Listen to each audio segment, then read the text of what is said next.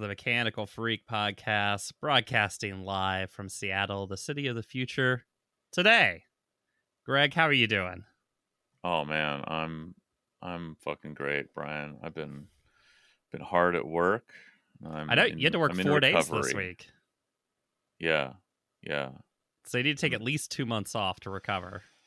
Yeah, you know it's going to be a long road, um, but uh, you know I've got uh, I've got good people in my corner. You know I've got a training regimen. I'm going to get back on my feet. You've been listening to uh, Joe Rogan getting that supplements uh, uh, regimen all Joe, Joe Rogan asks me about supplements, Brian. Don't don't don't get it fucking confused. well, are we up to one full month of work days for the year yet? Oh, I mean, I doubt it. I guess we might be getting close. Yeah. It has it has picked up, you know, so yeah, actually, honestly, yeah, I probably have worked a whole. Uh, what's that? Twenty like twenty days? Yeah, yeah, I've worked that much. Yeah, nice. Ugh, bummer. Well, as of uh, this week, although I won't get my first check obviously until next week, uh, I'm back on the dole, baby. Hell yeah, feels good. I mean, that's the thing, man. I had a great unemployment claim this year, and like I milked it, and the just as like I was getting close to running out, that's when the work started, and it's like you know, there you go. That's you can you don't tell me that's the wrong way to live. All right, like that. like just don't yeah. don't don't try and sell me that hustle shit because like I got this figured out. I got this shit figured out. Yeah, and I mean you got those twenty days then, which replenished your unemployment claim a little bit. You know, I don't know that that's the case because uh, it's all spread out over the year. Yeah. You know? So I actually I need like I need the last quarter. I mean, I guess if I had like an insanely good September, then this quarter might get me an unemployment claim next year. If not, I need the last quarter of the year to be fucking gangbusters, but we'll see. All right. Uh, Michael Bay, if you're listening, let's let's get Transformers 8 shot here in uh, Washington so Greg can get something some work. He's Hell got yeah, it. He's got Transformers like experience. I would turn that one down, but um, I don't want work. I don't want to work that much. I, don't I know employment that much. Optimus Prime, total prima donna. You don't want to be on set with them. well, uh, hilariously, Munya is in town, but he's out sightseeing, so he can't be with us today. uh, he he did hang out with uh, me and you, Greg, uh, this week for an ill-fated dinner where I managed to burn the shit out of myself while cooking for you guys. So I hope you appreciated it. Yeah, Brian has La Crosse uh, branded into his palm forever now, like Joe Pesci in uh, Home Alone has the McAllister M in his palm. Mm-hmm. One hundred percent. Yeah.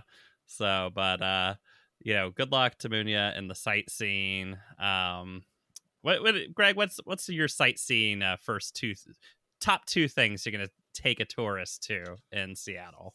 Um, what do you got? Um, take the ferry back and forth to Bainbridge. Okay, that's number one. Because you're a man of the sea, so you like to be on the water. That's where you it is the it is it's the best. I mean, you're not going to get better views of anything anywhere. It's like a, a tour of like a whole section of the Puget Sound. You go out to an island. If you want, you got to get off when it mm-hmm. stops, but you can turn around and get right back on. Uh, if you want, you can get off and like have lunch and walk to the little town of Bainbridge and whatever. If you want to like see some touristy like art hippie shops, like uh, but you know you can get some lunch at least, or you can just literally turn around and get right back on and watch from sit on the other side of the ferry and uh, watch you know the other side of the view. This you know, mm-hmm. and uh, it's cheap as hell if you're walking on. Um, and uh, so that is the best. That is the best uh, for the money or otherwise uh, tourist activity you can do here. You know, that's that's good advice, right? I actually never think about the fact that you could just take somebody on a ferry ride. Yeah, it's they're cool. They're fun to ride on. So, well, you yeah. see, it's like an incredible like tour, like boat tour yeah. of the sound. Like you see, like you all you pass the islands and into the cove. At uh, you know, you're seeing like uh, the view of the city is the best you're gonna get. You know, it's a big boat, and people from most places around the world, their minds are blown by the ferries here because, especially if on that run, a lot of the time you can get on one of the fucking massive ones. You know, that are just Yeah. like the biggest in the world. You know. Yeah, yeah. And they got the little uh little food center there, so you can get yourself Mhm. a little beer, hang out. Yeah, good times. All right. Well, we've been gone for a few weeks, uh mainly because uh weirdly we've all actually been busy haven't been able to record. Uh Mhm. strangely enough, if you listen to the show, you would think we have nothing but free time, which is usually the case.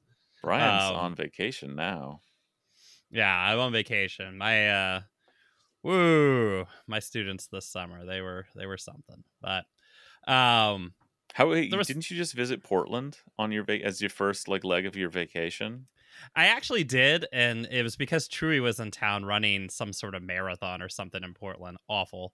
Uh but him and uh one of my old friends from San Antonio, I haven't seen him forever, named Kenny, were both in town. And me and Brim were escorting Chewy and Kenny around Portland while both of them were walking bow legged because apparently this marathon was like all downhill somehow. and so they were like wrecked.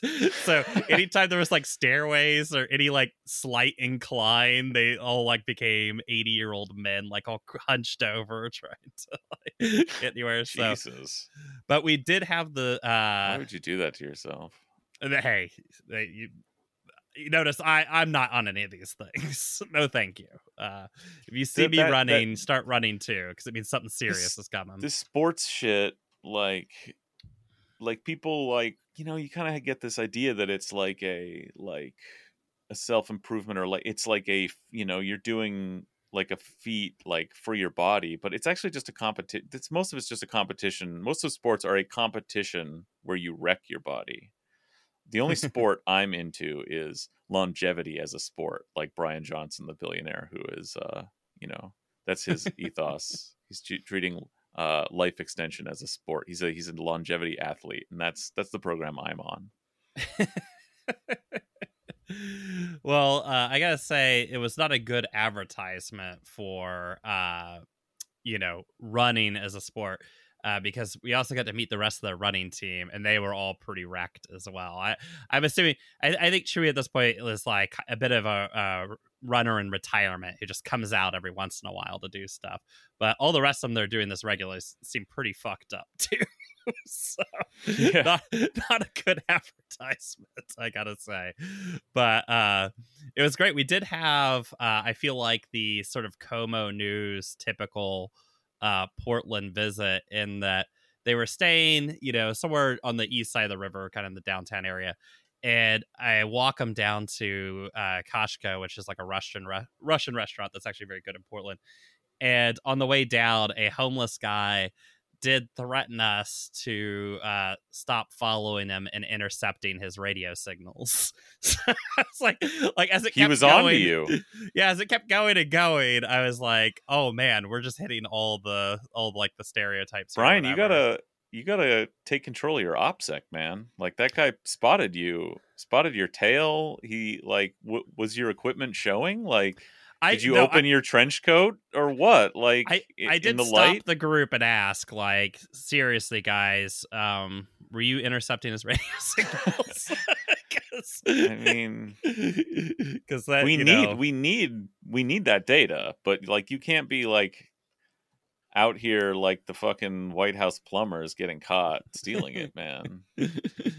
so yeah so otherwise we had a very nice uh portland visit but uh we, d- we did have one uh stereotypical right-wing portland experience which which was uh getting accused of intercepting radio signals from a crazy person but It- uh is- could can Portland be dying if if Portland is like so on the ball about its um radio privacy? Like exactly if, Portland was dying, that guy would that guy would just be uh like asleep in an alley, right? Like no, he was he was on the lookout. He was protecting his shit. Like that's not that's a that's vibrancy to As- me. as we're gonna uh, learn from some stories later in the show today, uh, th- I think that guy's more on the right path than most of us are.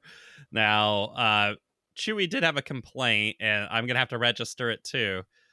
City of Portland, any of our listeners who happen to have any connection to the city of Portland, why does everything close at 8 p.m.? I mean, seriously, Word. fake ass city. like I think half these people that are like city the you know the Portland's dying or whatever, everything's abandoned. They just got there post eight thirty p.m. and we're walking around and we're like everything's abandoned. This is like uh you know uh, a post apocalyptic scene, and they didn't realize that apparently everything in Portland just closes at eight. Like It's the history of white supremacy, I think. But um, and case in point, I I was in uh, I got uh, I- by necessity an early dinner in West Seattle yesterday, Mhm. and you take an you make the mistake of taking an after dinner walk, and y- you can't even get ice cream past seven p.m. like ev- Yep. that shit fucking shuts down at seven. Everything closed, closed at the fucking junction yeah, it's wild. Uh, like Seattle in the summer. Yeah, Seattle's restaurant game sucks. Like you cannot eat here late night. Like just nothing is open. But the crazy thing about Portland was all the bars were like closed at 10 too. It was insane. Like everything was everywhere we went, even if it said they were open to like 1, they're like, "Oh yeah, we're sh- we're closing up at like 10." And it's just What the fuck? Makes man? you wonder: Did Black Lives Matter go too far? much to think about much to think about.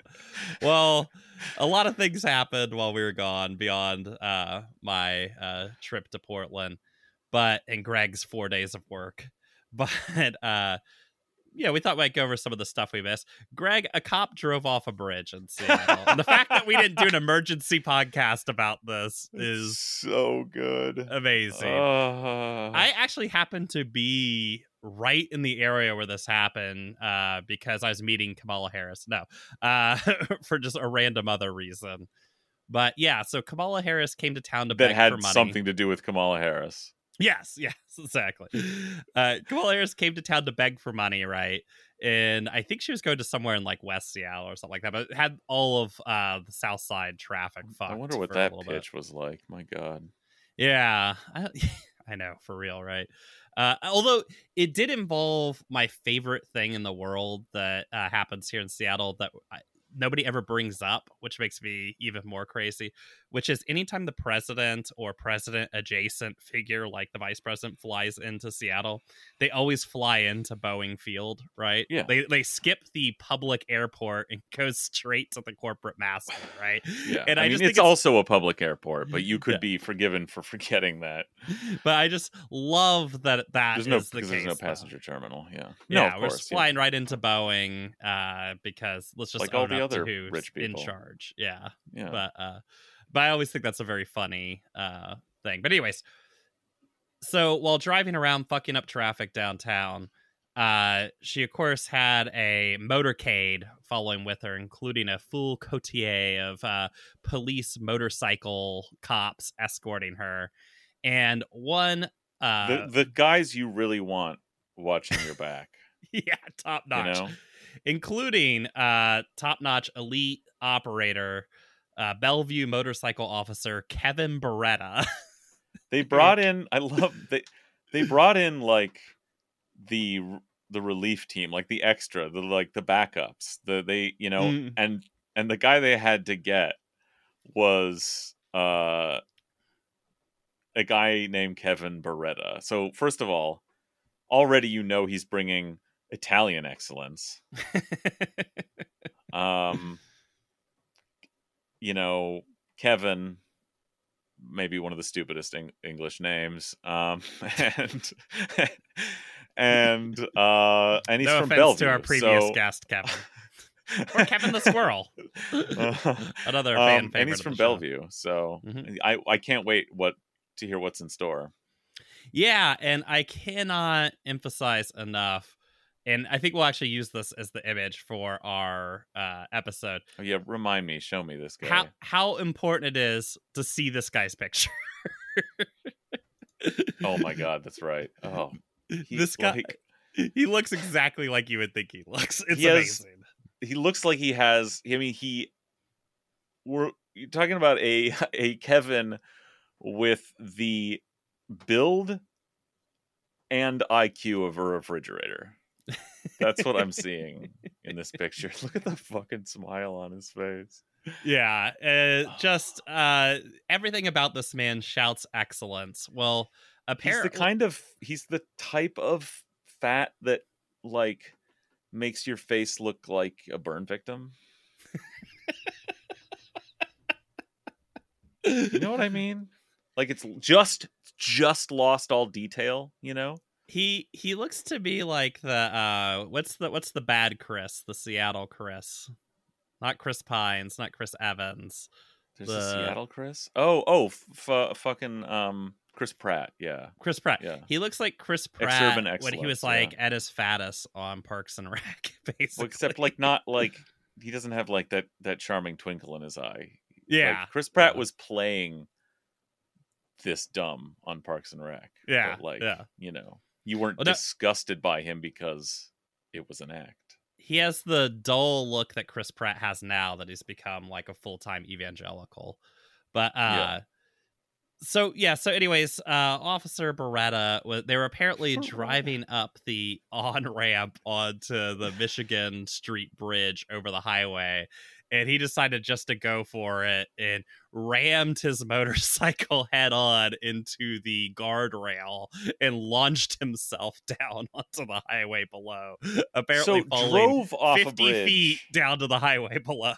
isn't isn't strictly like I had to, when you said this to me first. Like I I had I had a lot of questions and like I what we arrived as like drove off bridge like doesn't sound quite right to me. It sounds like he hit a guardrail at speed and launched his body like Yeah. leaving the bike behind Like a probably, cartoon. right?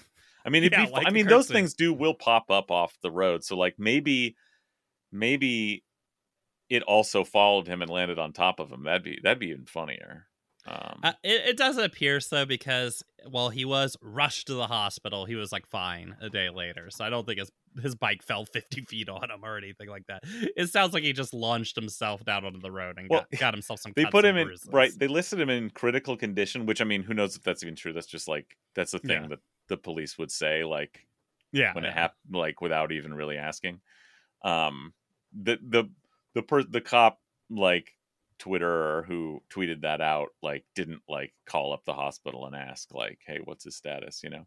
But like you know it may have been because you know when they did the like you know the tests of his awareness and whatever they they thought he had massive brain damage.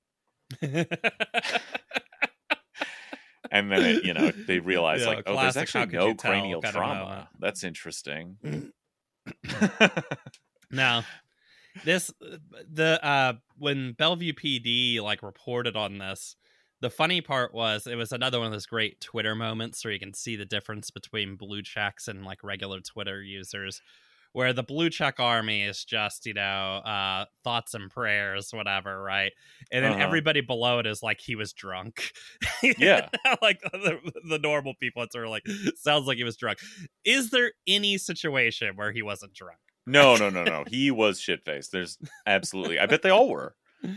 Oh yeah, Like, yeah. it's they all got like this is the only reason we really have motorcycle cops like because every place has to have them so that they can be in a motorcade from time to time. Um but uh what they all being you know hyper politicized right-wing psychos like as a culture you know as as an institution they're they saw the the black democrat vice president like coming to town and wanted to get really like worked up and frustrated like they you know something i don't know uh and what it you know we should uh yeah this is uh oh man that kamala and not really knowing what else to do they all just got together and got hammered before uh their shift started for that that's what the bike cops did that's that's my guess well, that and this not- notably happened on our way back to uh you know her plane or whatever, right? Oh, Okay, what so I think while happened is they got the drunk while was she on, was yes, because she was having a private fundraiser, so they weren't they all went inside. to the bar next. Well, yeah, where whatever Yeah. hotel it was at, they walked. They like parked all their bikes and walked across, and were like, "Man, this is some bullshit," and started talking. Man, well, we should go into this bar, and like they're so like ginned up, like politically, ambiguously politically ginned up. They're like, "Yeah, yeah, we we should go into this bar," and got drunk.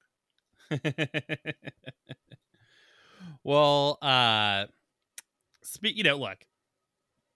Officer Beretta, he doesn't need to feel too bad about this Because he's named after a gun, which I mean, well, one of the other things that we missed this week was Ronan Farrow, right, wrote a big piece about uh, Elon Musk in New York Magazine, and in that piece, uh, Farrow revealed that look, uh, Officer Beretta's you know problem it's it's a relatable problem actually. Lots of people have this issue of just randomly wrecking. Um, so in it, this there's this paragraph in here which I just love so much that we just got to read out, which is perhaps the most revealing moment in the PayPal saga happened at its outset. In March of 2000, as the merger was underway, Musk was driving his new McLaren with Peter Thiel in the passenger seat. The two were on Sand Hill Road, an artery that cuts through Silicon Valley. Thiel asked Musk, quote, So what can this do? Musk replied, Watch this, then floored the gas pedal, hit an embankment, and sent the car airborne and spinning before it slammed back onto the pavement, blowing out its suspension and its windows. this What isn't have been? insured, Musk told Thiel. uh,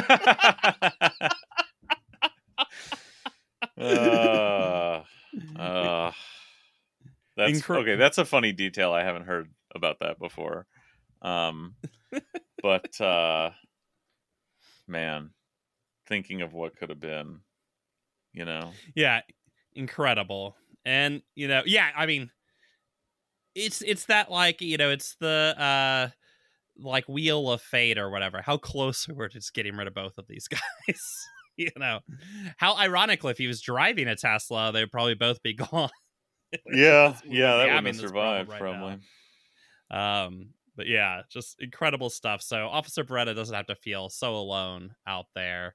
Uh it happens to everybody you know no big deal now for our city you know what this might be happening a little bit more and more because it turns out the robo taxis are coming greg autonomous vehicles are coming to capitol hill What? are you ready Okay, this I didn't know. so I'm not. I'm not ready. I'm not ready. So GeekWire has reported that uh, various robo taxi companies have currently manned vehicles driving around mapping Seattle's downtown and Capitol Hill neighborhoods for future robo taxi implementation.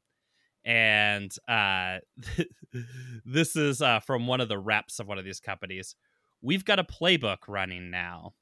Uh, scout a city, whoop, augment our data sets, retrain, validate, and go. Once we're up and running, the data keeps streaming in.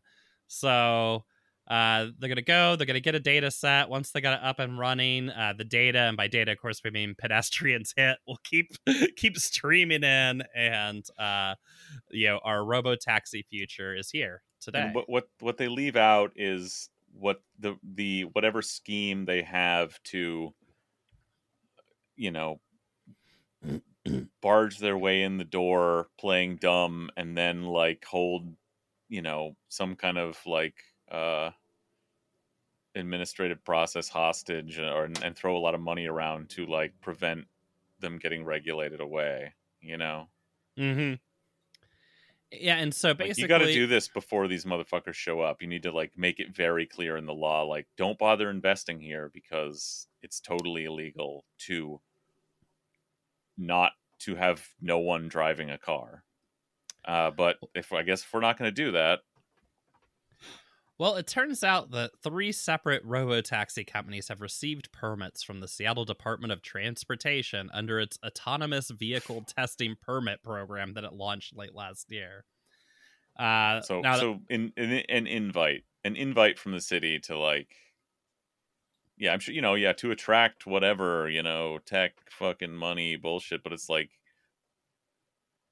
good good luck dialing that back. You know, Yep. like when people complain, right? When people are like, "What the fuck? This is fucked up." Like, you know, when it finally when they actually deploy the re- the cars eventually, you know. Yeah, yeah. I mean, the, you know, for those who follow the drama on Twitter, the deployment in San Francisco has been, uh, let's say, less than optimal. Uh, in that the vehicles run into cars, they run into people, they run into people on bikes. Uh, mainly, it seems like they just shut down in the middle of intersections and uh, prevent stuff like emergency vehicles from getting where they need to go because they form these sort of permanent roadblocks in the street. Uh, you know, because they just you know, like Mitch McConnell, just die, you know, just Mm. power down uh, wherever. Uh, so very this cool is just stuff. the start, though. I mean, like, yeah, they're gonna kill a lot of people, but like, so did so do cars. You know, so do cars with drivers, right? Yeah. Like, and people hated. This is how this shit worked. Like, people hated cars when they first showed up on the roads, which were for walking and like the occasional horse-drawn uh, delivery vehicle or something. Like, and and you know what happened was there was enough. Capital was interested in selling these fucking things enough that they not only were like, no, the the, the problem is actually you walking.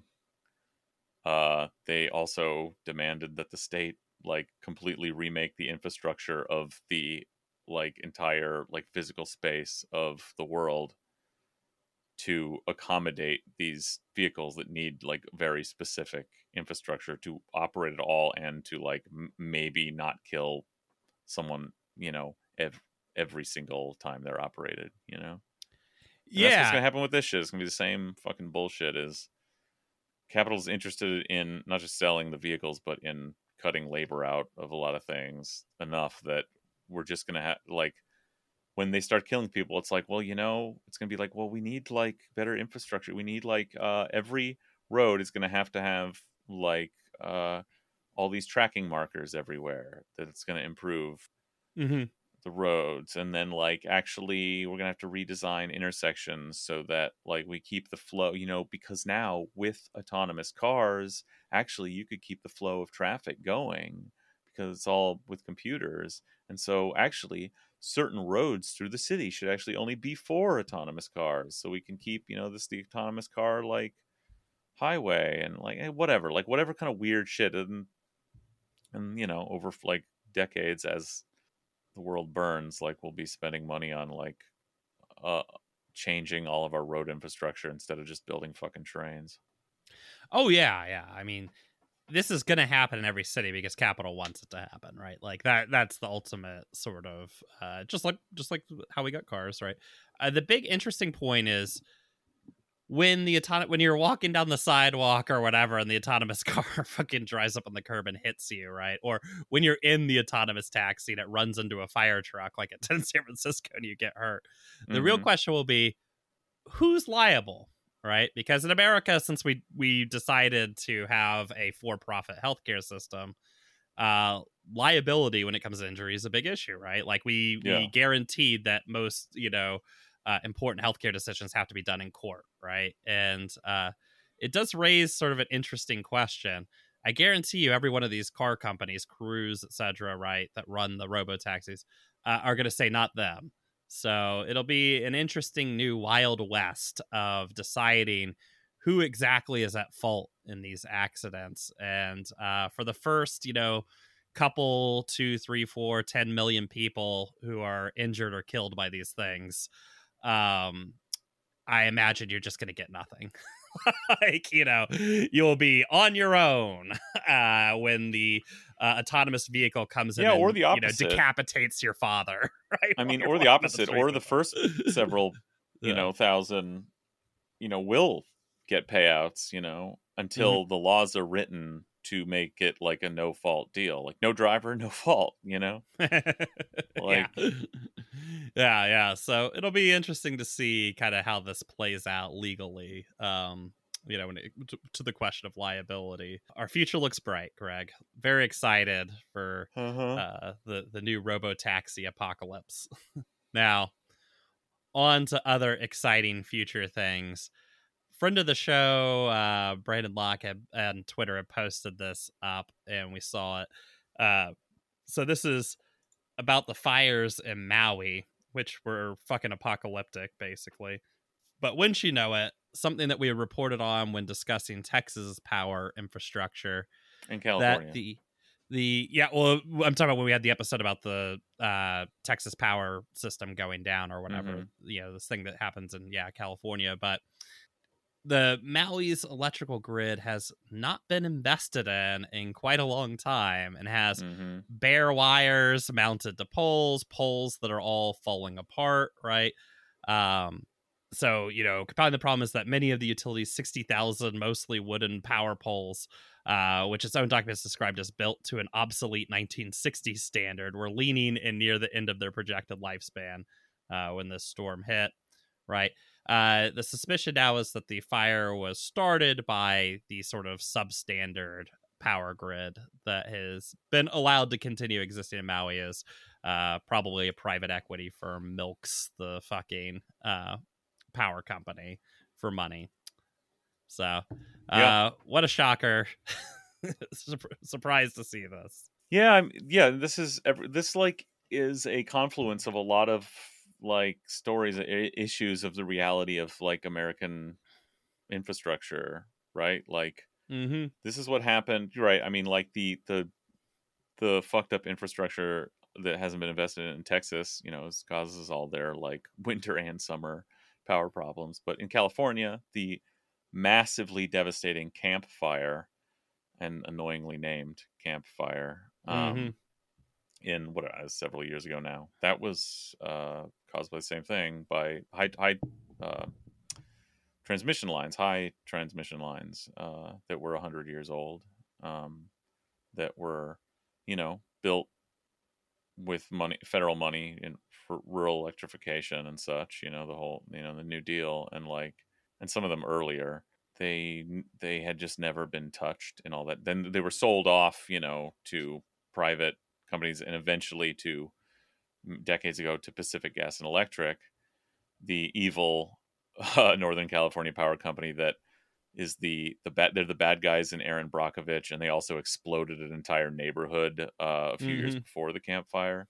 the The deal there was like they had these transmission lines where, like, they literally just had not, and sometimes some cases like their own records show like had not even really glanced at them for decades, but they hadn't touched them physically. Like no one had like gone up them, except you know a few times where but also it had been studied like they had in their records like they understood like basically like in that case the the the, the lines hang on these like basically hooks you know and they're these giant steel hooks with these giant th- steel plates with holes through them that the, that hang on the hooks that hold up the things and like they sway in the breeze you know? Mm-hmm. and they're made of like high quality steel so like they weren't rusting through or anything you know? But they're swaying in the breeze.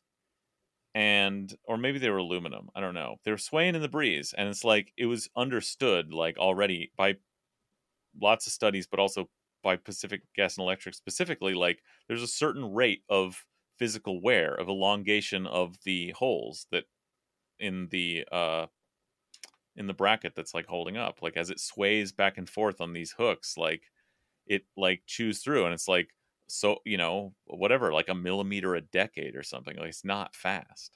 But mm-hmm. they've just been swinging there for a hundred years and predictably they were all like like there's tons of them holding up these bare power high power transmission lines or just like held up by like a millimeter of metal and like you know decades earlier they'd said like oh yeah these should be replaced now because like they're going to start failing at at you know, approximately this time in the future. And sure enough, they like one of them finally just wore through and fell off. That's all. Like, wasn't even a storm. Like, it just like creaked yeah. back and forth for a mm. hundred years.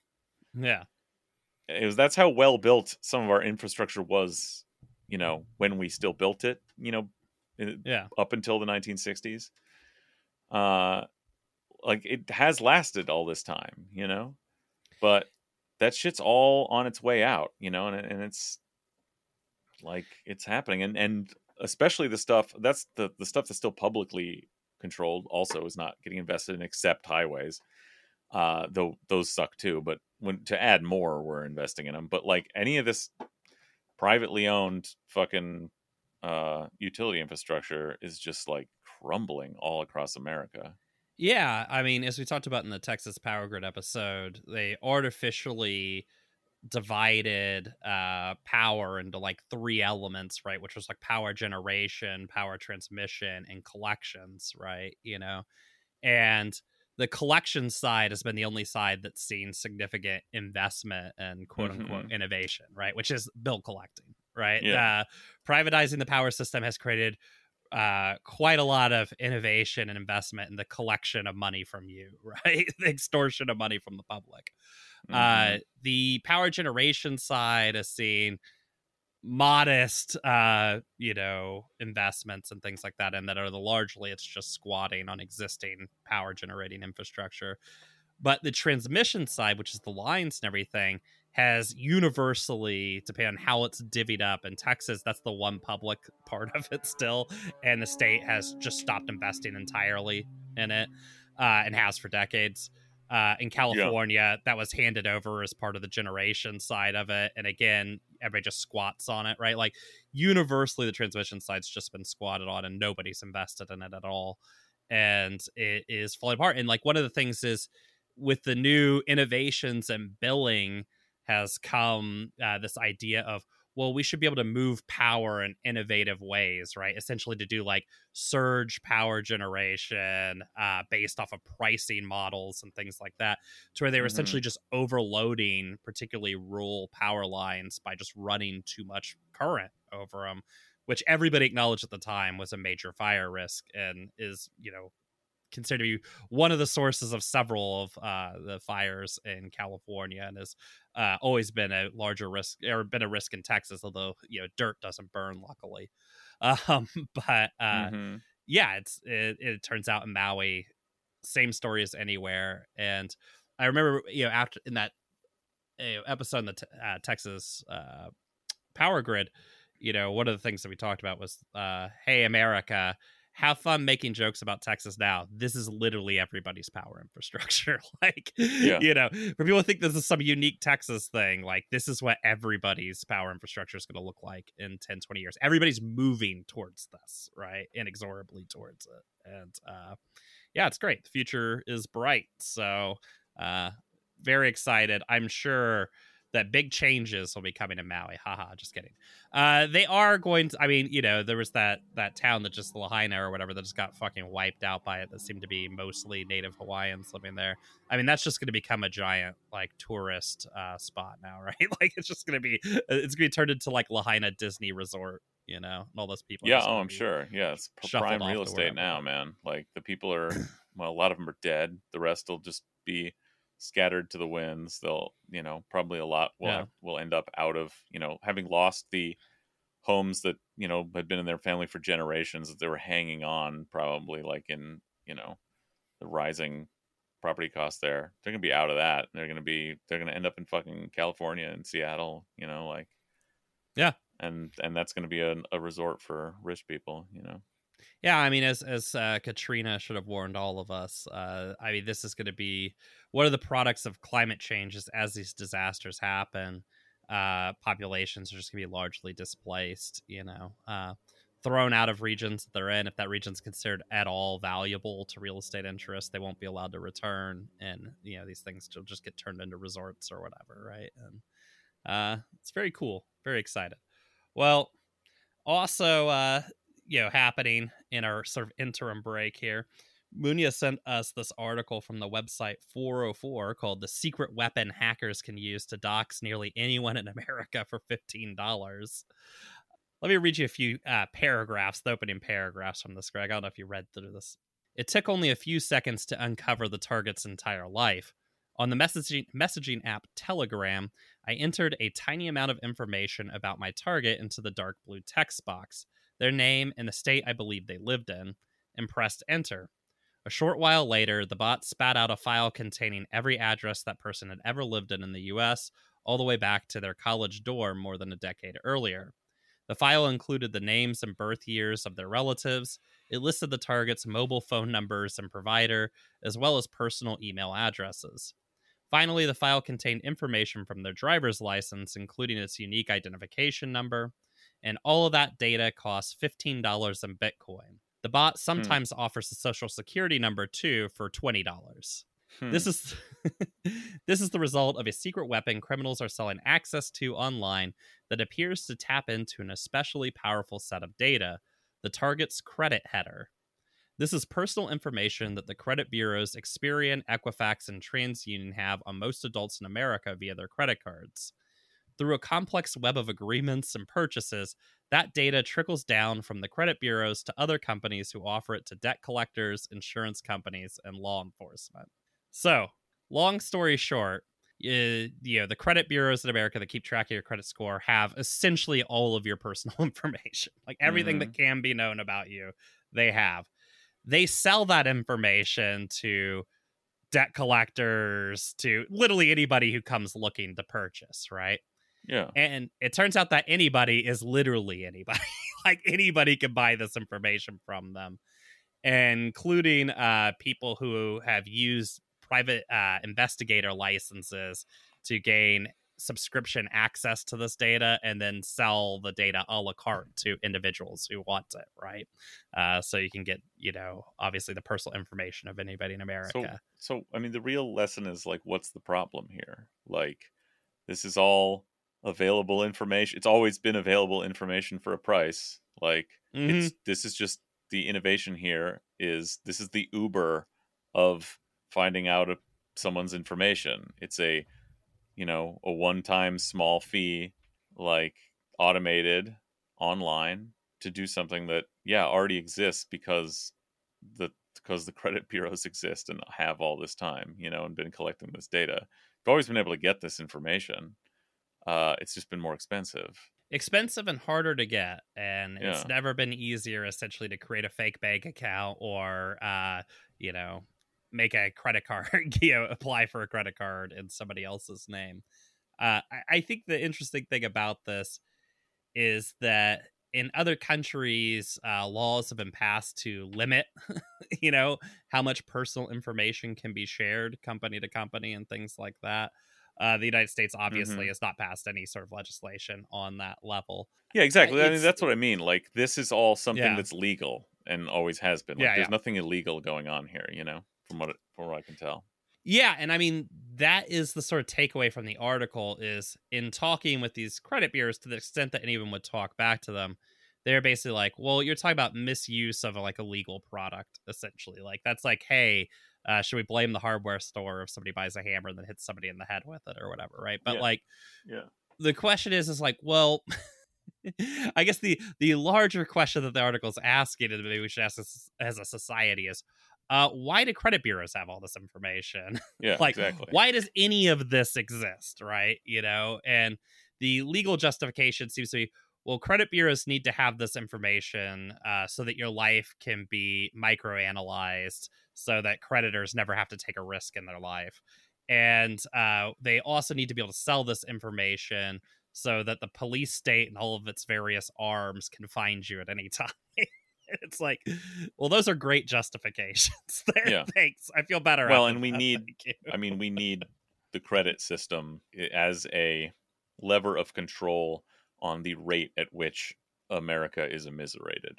yeah As as capital has clawed, you know, since the '70s, more and more of your surplus labor from you at a at a at a at the fastest clip they possibly can. You need to limit the felt experience of that as that political change is happening. You need to limit the felt experience of that with like a release valve of credit and so yeah that has to be maintained. Yeah and so uh very exciting stuff so just look forward to you know having fake credit cards made out your name just more and more frequently uh and as that happens more and more frequently look forward to having any avenue of recourse cut off by the way uh in dealing with that so very exciting stuff Well, on the monitoring side, uh, it's a good thing that Munya's in town for uh, Labor Day because Eric Adams he's launched a bold new Im- initiative in New York. Uh, NYPD is going to be using drones to check in on everybody's Labor Day parties this weekend, flying over backyards, checking to see what you got on the grill, making sure that you flip that burger at just the right time and don't smash it with your spatula and kick all the juice out, you know. Just just, you know, doing some uh good public works over the weekend.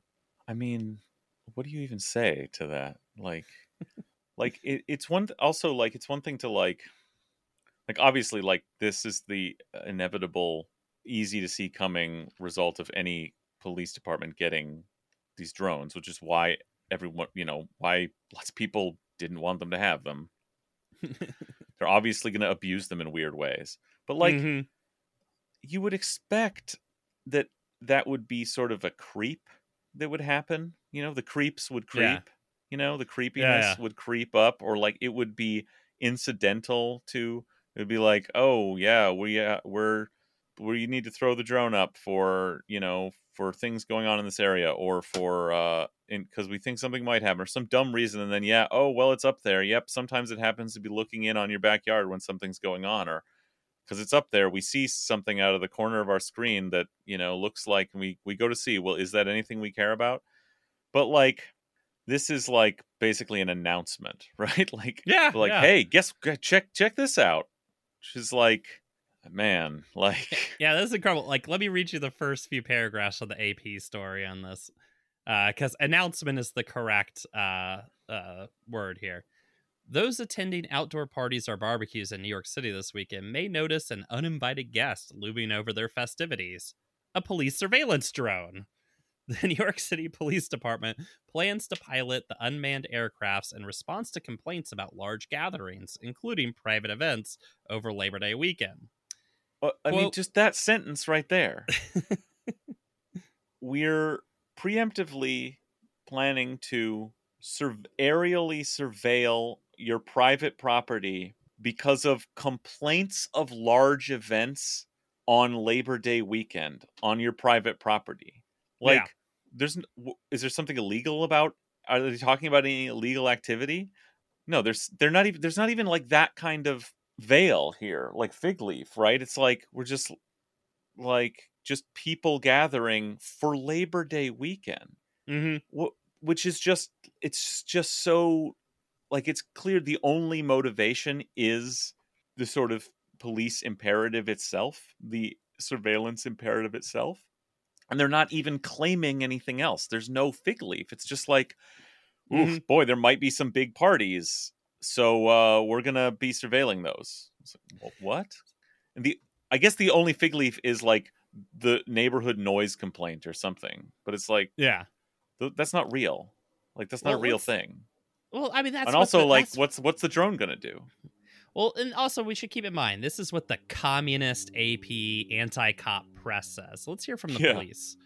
Uh, this is from Kaz Daughtry, the assistant NYPD commissioner uh, at a press conference. Quote, if a caller states there's a large crowd, a large party in a backyard, we're going to be utilizing our assets to go up and check in on that party. so, what yeah, in yeah, the that... fuck? They're just sa- what? What an insane thing to say. They're not saying like, well, you know, um, if there's suspicious activity happening, you know, this allows us to, uh, in an efficient way, get some eyes above, you know, especially in areas where uh, helicopters are not always uh, effective um, or like you know to prevent like uh, or get immediate eyes on gun violence or something he's just saying if someone tells us there's a big labor day weekend party happening yeah we're gonna like, show up and uh, surveil it That's psychotic. It's and it's psychotic to just be saying it out loud. But I, I don't know why I feel surprised, but because this is such like obvious like cop brain shit. But like that's the story here. I guess is like once again like a new level of detachment from reality and society being reached by the police right like yeah yeah that that that that um and whether it's like cognitive detachment, which obviously there's plenty of that, or like the deliberate thrill of that detachment, you know? And mm-hmm. they're bragging. They're like the thrill for them, the attitude, I think, if I'm like hearing between the lines here, is like this is a perfect way to like get out and say like look what we've got we can see you you take a shit in your backyard we're doing the we've can do this like out in the open like no one's going to stop us. We've got these tools we can see you right now. And this is the perfect like the baldest way to say like yeah your labor day weekend parties. That alone is a justification in our minds just so you know. Like yeah. that people are gathering in your backyard that is reason enough for us to look in on it which means anything which means any reason which means and we will demonstrate that this weekend in the most absurd way you will see it a lot and we'll get away with it and no one will stop us. There'll be no the, the you know the mayor won't come out and say i'm sorry this isn't going to happen again. There won't be legislation from the state uh, limiting this or there will and you know they're provoking that whatever but you know more than likely there won't and then that'll be the new normal and you won't be able to say shit about it. And and any scenario we will have proved this weekend there's no reason until like there's some supreme court case that says otherwise there is no no, no reason that we can't look in on your backyard. Because of a new technology existing the what is the definition of like public space is now changing. Even your private property behind a fence is now open to surveillance without a warrant you know? Yeah. And you know uh i you know it just can't help but be pointed out when you know the Charleston Guard was formed in the 18th century as America's first police force. One of their remits was to make sure to break up any gatherings of two or more black people that they saw on the street. Mm-hmm. Right, like that was one of their explicit stated functions. Mm-hmm. Um, and it's interesting because here, let me read you a little more from the Associated Press here. So the move was announced during a security briefing focused on Jouvert, an annual Caribbean festival marking the end of slavery that brings thousands of revelers and a heavy police presence to the streets of Brooklyn. Wow. So pretty wow. explicitly acknowledging like by the way, when we say Labor Day gatherings, we mean if you see two or more black people, let us know so that we can have them surveilled immediately. like it's essentially NYPD's like this is the this, you know it's not subtle. Which, I it's mean, right there, you know, like yeah, and like yeah, it's nothing new, right? Obviously, mm-hmm. like that's you know NYPD's like totally unreasonable uh invasion of the privacy of black New Yorkers is legendary, you know. But um yeah, they're just saying just establishing there's a new way we can and will continue to do this. Yeah. And well, like look at like you know, stop and frisk was like you know a broadcasted, celebrated policy for a decade.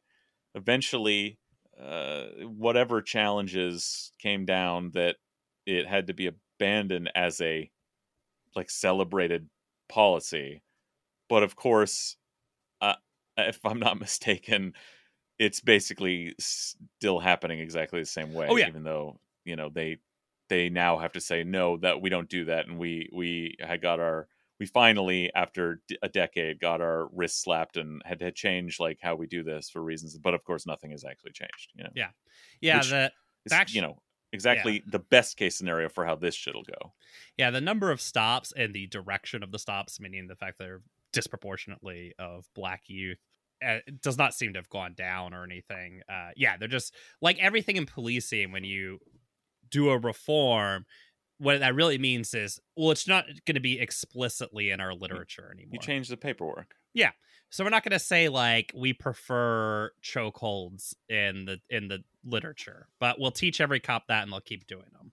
Well, it's a negotiating. Like, it's a political yeah. negotiating strategy, right? You yeah. like you start from the position of I don't need a justification at all, mm-hmm. at all. Just the fact that crime supposedly exists gives me the that someone has killed someone with a gun at some point gives yeah. us the right to just randomly select people out on the street and search them and what we can put on the paperwork is uh, we stopped and frisked them for gun control, whatever. Mm-hmm. Yeah. And then that's where you start out. And then there's a decade of legal fights. And the result is now when you write the report of that stop, you have to say, uh, for you know for uh you know limited for for reasonable suspicion you know yeah, yeah for reasons you know? That's it. It's just you have to fill in the comments box now you know? Yeah. Yeah which so yeah, when... they'll start yeah they're starting out with this like nope there's no reason. If there are people gathering if there are black people gathering we can surveil you from the above a decade from now they'll have to give a reason well and for those that and are... they'll have more drones and for those that are maybe feeling a little unnecessarily uncomfortable with this whole situation, luckily Eric Adams did step in to clarify things, uh, to hopefully to, to calm down the hysterics or like you're just using drones to monitor black people, uh, or using drones to monitor unwanted racial minorities. Uh, so again, from the AP here, Mayor Eric Adams, a former police captain, has said he wants to see police further embrace the quote unquote endless potential of drones, citing Israel's use of the technology as a blueprint after visiting the country Fuck last yeah, week. dude. So, in case you're prone to panic that this is going to be used against, yeah, again, an unwanted racial minority uh, to devastating ends, I mean, that should make you feel better, right? I, I, I, I, so he's talking about Israel and the endless potential of drones, he's talking about automatically targeted machine guns on yeah the he's drones. he's yeah he's not talking surveillance anymore he, he was dr- full drone That's- strikes yeah the the end of the potential is well beyond that, you know. Mm-hmm. So uh incredible. Uh fucking nightmarish. Well, I mean, you know, to be expected though. well new york city is not the only uh, big city in america having fun over labor day weekend uh, los angeles is going to have an interesting labor day weekend because all the hotel workers are on strike and have shut down a significant number uh, or at least are picketing a significant number of hotels in downtown los angeles uh, I don't the- know, man. You come on. I, what, what's the problem? Why, why wouldn't you stay at a hotel where the managers were cleaning your room before you used it? Well, luckily, apparently, the hotels in LA they're just not cleaning rooms.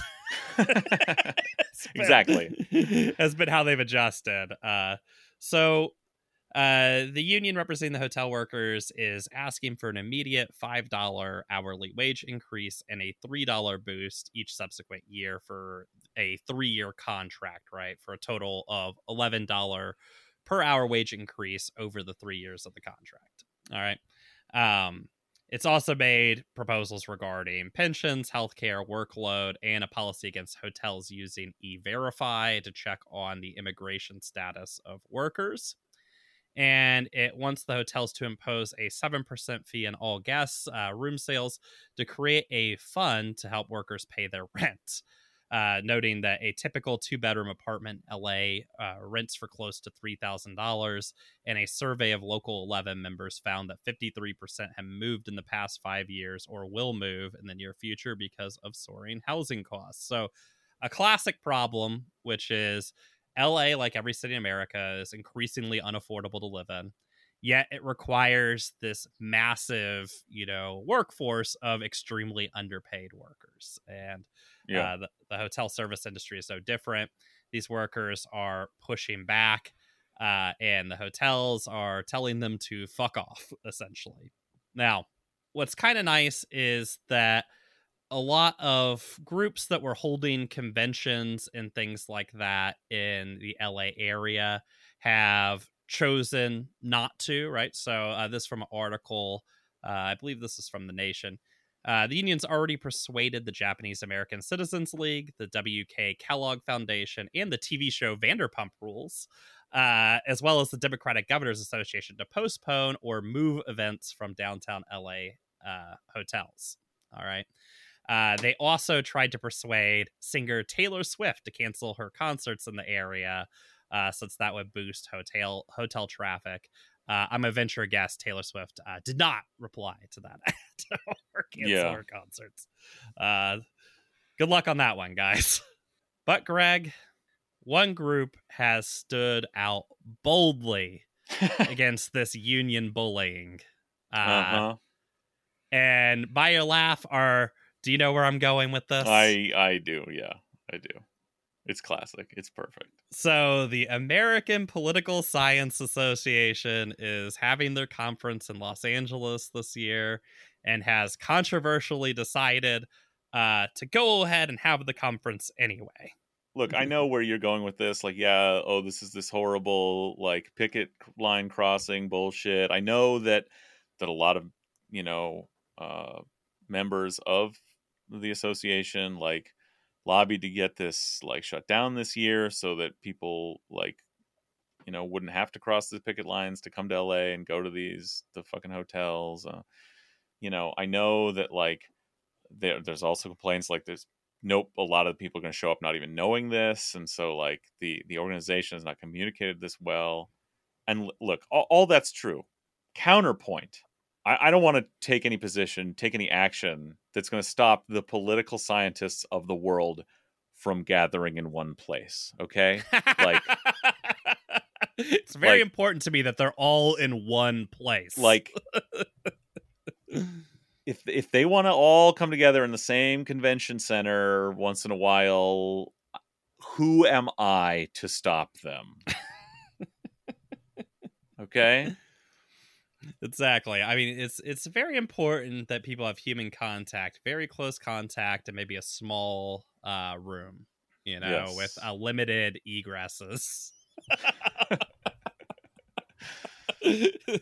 but uh, it really simple it, it really simplifies communication and interaction the logistics of you know interacting with a large number of the world's political scientists all in one fell swoop well, the APSA for their in their defense, uh, they argued that it would just cost too much money to change, and um, that uh, the poor grad students would be hurt if we were not able to have uh, this convention. Now, it was pointed out that the contract that the APSA signed with, particularly JW Marriott Hotel, did have a clause in it that let them get out of the contract uh, cost free if there was a labor strike. So it turns out the money issue, uh, not so much of an issue after all. It was very funny. The APSA had a meeting yesterday to again talk about this with its board. Too late. They're having the conference, right? But to talk about this board, and apparently their uh, their conclusion about this whole thing because thousands of members have basically said we're not coming because of this and have canceled their talks and things like that.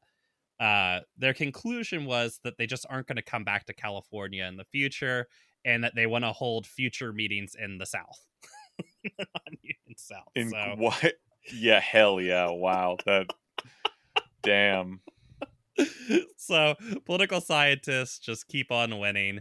I couldn't figure out uh, if the UW uh, political science department is going or not, uh, or the Texas Tech one for that matter, because every Texas Tech is too old and weird to be on Twitter, so I couldn't find any updates from any of them. But uh, you know, cool times. yeah cool times. You gotta, Yeah. you gotta love it. You gotta love the great field. group of people political scientists Yeah. Thank thank god i i never uh even considered for a moment uh going to grad school Yeah, I know, right? Oh, well, a lot of cool, lot of cool stuff happened. I'm glad we were able to cover it all while we're gone. Nothing left to talk about. Oh wait, there's tons of Seattle news because the Seattle Times apparently kept, you know, being in publication while we were gone. Greg, can you believe it? Uh, uh, so we got lots of great Seattle news, lots of great editorial takes uh, coming up for you on the Patreon episode. if a newspaper is printed in the forest and no podcasters around to make fun of it like does it exist I, I it shouldn't probably yeah, I think that's that's the right take is that it should not exist. And actually just skip the whole prologue. Just go straight to it should not exist. All right, so that'll be on Patreon for all of our, our wonderful patrons. Uh, if you want to listen to that episode and all the myriad additional Patreon content, you could do so for the a mere five dollars a month, the cost of a Starbucks latte. I don't know if that's true anymore. I haven't, I haven't gotten a drink at Starbucks in a while, so I don't know what those cost. Uh, well, those I mean, also- you know, with inflation, who knows? You know, like thanks to uh thanks to yeah, thanks to interest rate policy, like our podcast is getting cheaper all the time. exactly right. We're yeah, we're one of the few because we exist outside of the Biden circle. You know, he's called us up constantly, pressuring us as he has every retailer in America to raise, to raise our prices. prices. He's he's constantly leaving messages say, Brian, this is the time to gouge. All right, like get in there, raise those prices. it's part of my plan, and uh, we've we bravely resisted. So uh, yeah, our our subscription becomes cheaper by the day. now, because of that, we will be lowering quality significantly. So yeah. That's it's the it's the one two punch. yeah, we're actually just getting rid of mics entirely. We're gonna we're gonna go back to just essentially uh, sounding like we recorded in a tin can. If you sign up for Patreon, we'll send you a can. It's a one-way Yeah, hold us to that. Don't talk into it. All right, everybody. Uh, bye. Bye.